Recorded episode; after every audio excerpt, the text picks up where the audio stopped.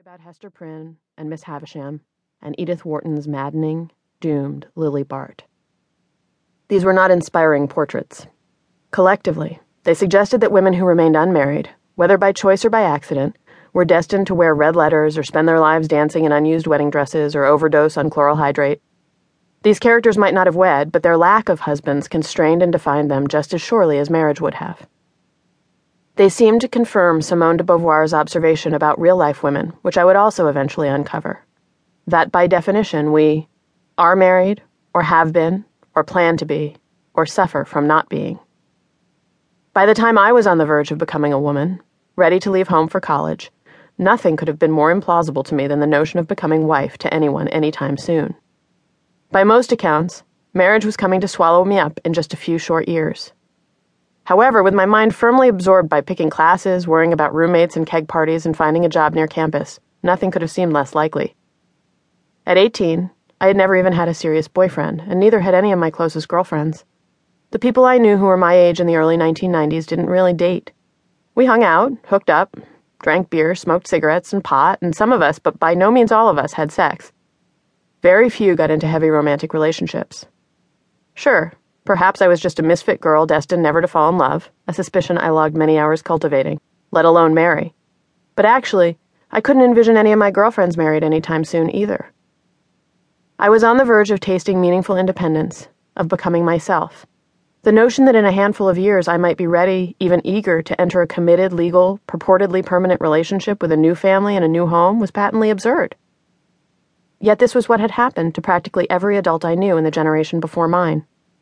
Growing up in rural Maine, my mother had already had one serious boyfriend by the time she turned 18. Many of the women with whom she'd gone to high school were married, or pregnant and on their way to getting married, by the time she'd left for college.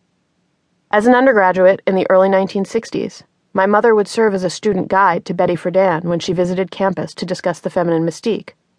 She would also go on to marry my father at 21, days after her graduation, before getting her master's and her PhD.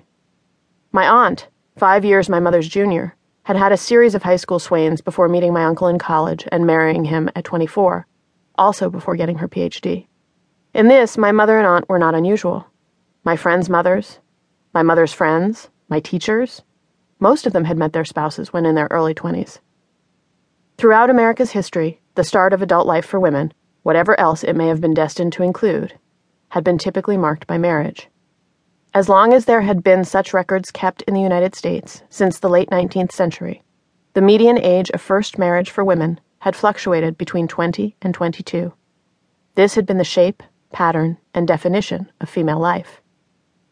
History suggested that beyond the kegs and term papers in my immediate future, perhaps even tied up with them, the weird possibility of marriage loomed. It loomed in part because there weren't very many appealing models of what other kinds of female life might take its place.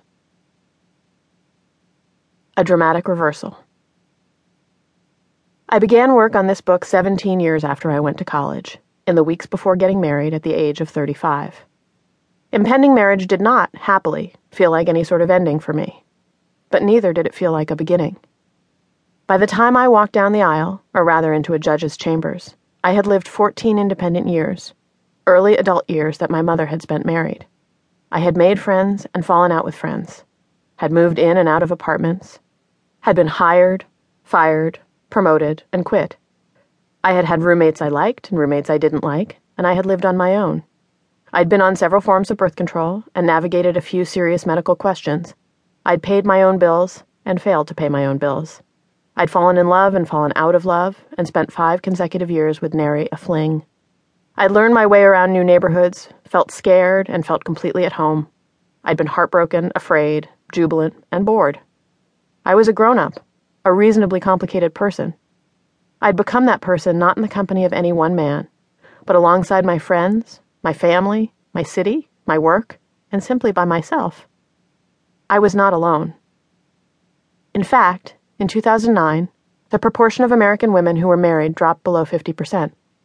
And that median age of first marriage that had remained between 20 and 22 from 1890 to 1980, today the median age of first marriage for women is around 27, and much higher than that in many cities. By our mid 30s, half of my closest girlfriends remained unmarried. During the years in which I had come of age, American women